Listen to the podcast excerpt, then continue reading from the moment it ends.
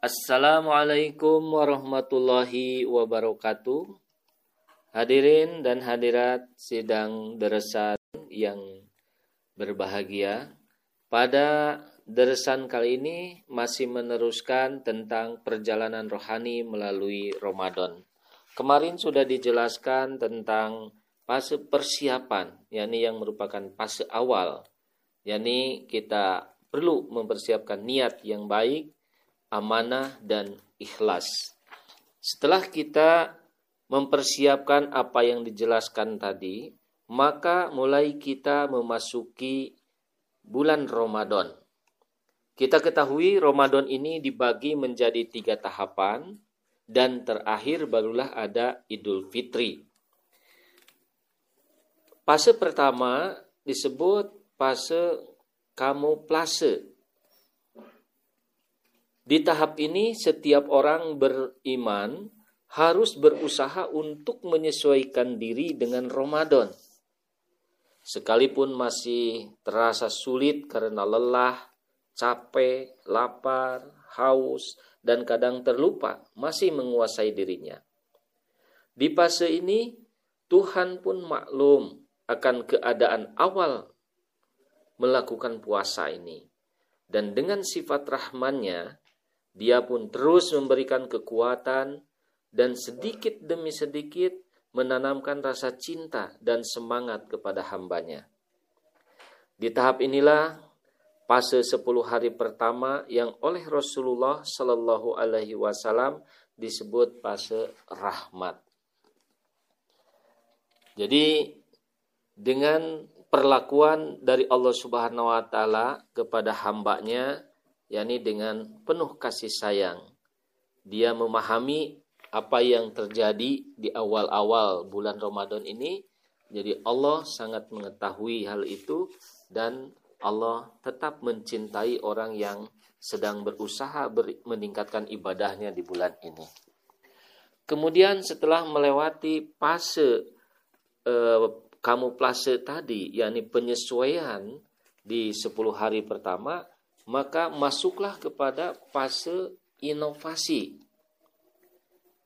atas berkat dan rahmat Allah Subhanahu wa taala dan atas kegigihan hambanya ia sampai di fase kedua. Di sini ditandai dengan munculnya ide-ide baru dan sekaligus ia menjadi seorang inovator yang baik dalam mengadakan perubahan-perubahan untuk meningkatkan usaha ibadah puasanya. Di sini Allah Subhanahu wa taala sangat menghargai ide-ide baik dan usaha giginya. Dan atas kelemahan dan keterbatasan kemampuannya, Tuhan pun memaafkannya. Magfirah Allah taala selalu mewarnai dirinya. Sang hamba pun semakin semangat, tidak malas lagi, tidak lalai dan terus berusaha mendisiplinkan dirinya pada kerohaniannya ia tidak menjadi pelupa lagi karena ia terus berusaha membiasakan dirinya. Dan ia tidak lengah lagi karena ia juga sekarang sudah mulai belajar khusyuk di dalam pelaksanaan ibadahnya. Ini adalah semata-mata berkat karunia Allah Subhanahu wa taala yang telah memberikan zanzabil rohani. Suatu formula rohani yakni di sini ia meminum khasiat rahmat dan magfirah Allah Subhanahu wa taala. Inilah yang disebut fase magfirah yakni 10 hari kedua.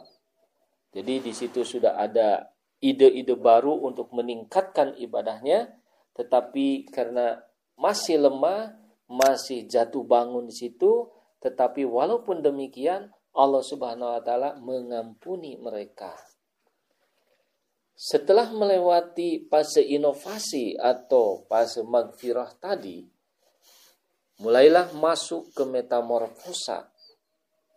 Di fase ini sang hamba sudah tenggelam ke dalam kepanaan kepada Allah Subhanahu wa taala. Kenikmatan rohani telah mulai menguasainya.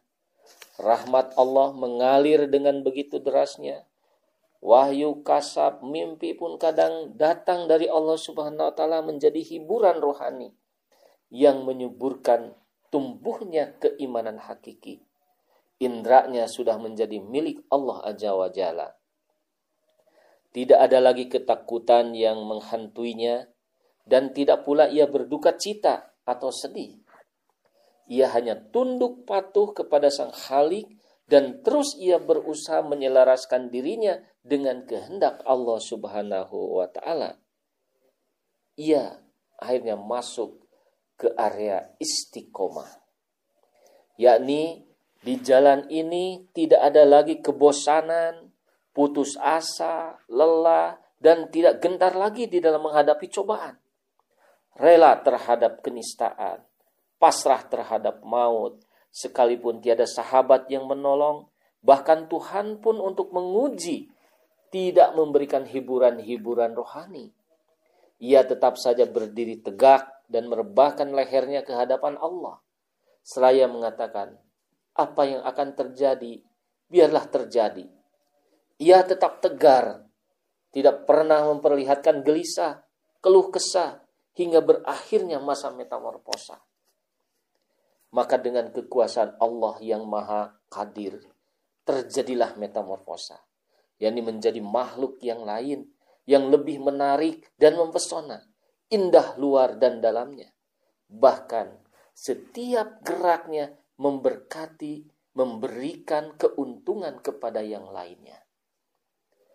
Allah Ta'ala pun memberikan kematangan di dalam keilmuannya sampai tingkat makrifat.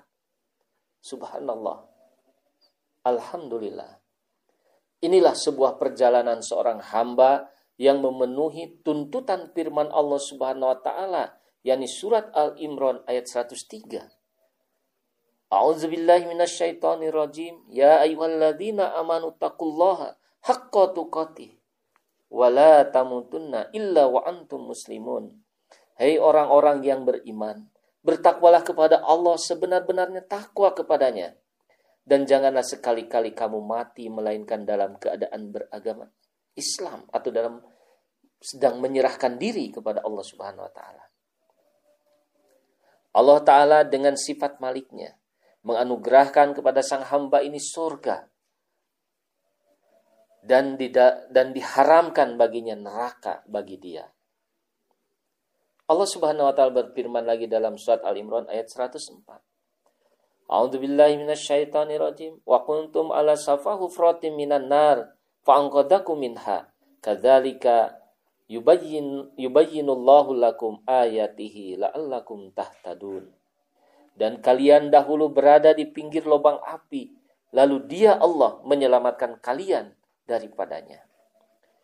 Ini adalah tahapan 10 hari terakhir di bulan Ramadan di sini Allah Subhanahu wa taala akan mempatrikan takwa kepada diri seorang hamba yang telah bekerja dengan sungguh-sungguh di bulan ini.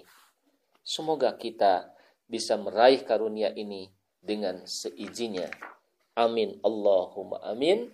Insya Allah episode yang berikutnya lagi besok atau lain waktu akan disampaikan. Mudah-mudahan kita bisa menjalani ketiga tahapan bulan Ramadan ini dengan sebaik-baiknya dan apa yang dijanjikan Allah diberikan kepada kita oleh Allah Subhanahu wa taala dengan seizinnya.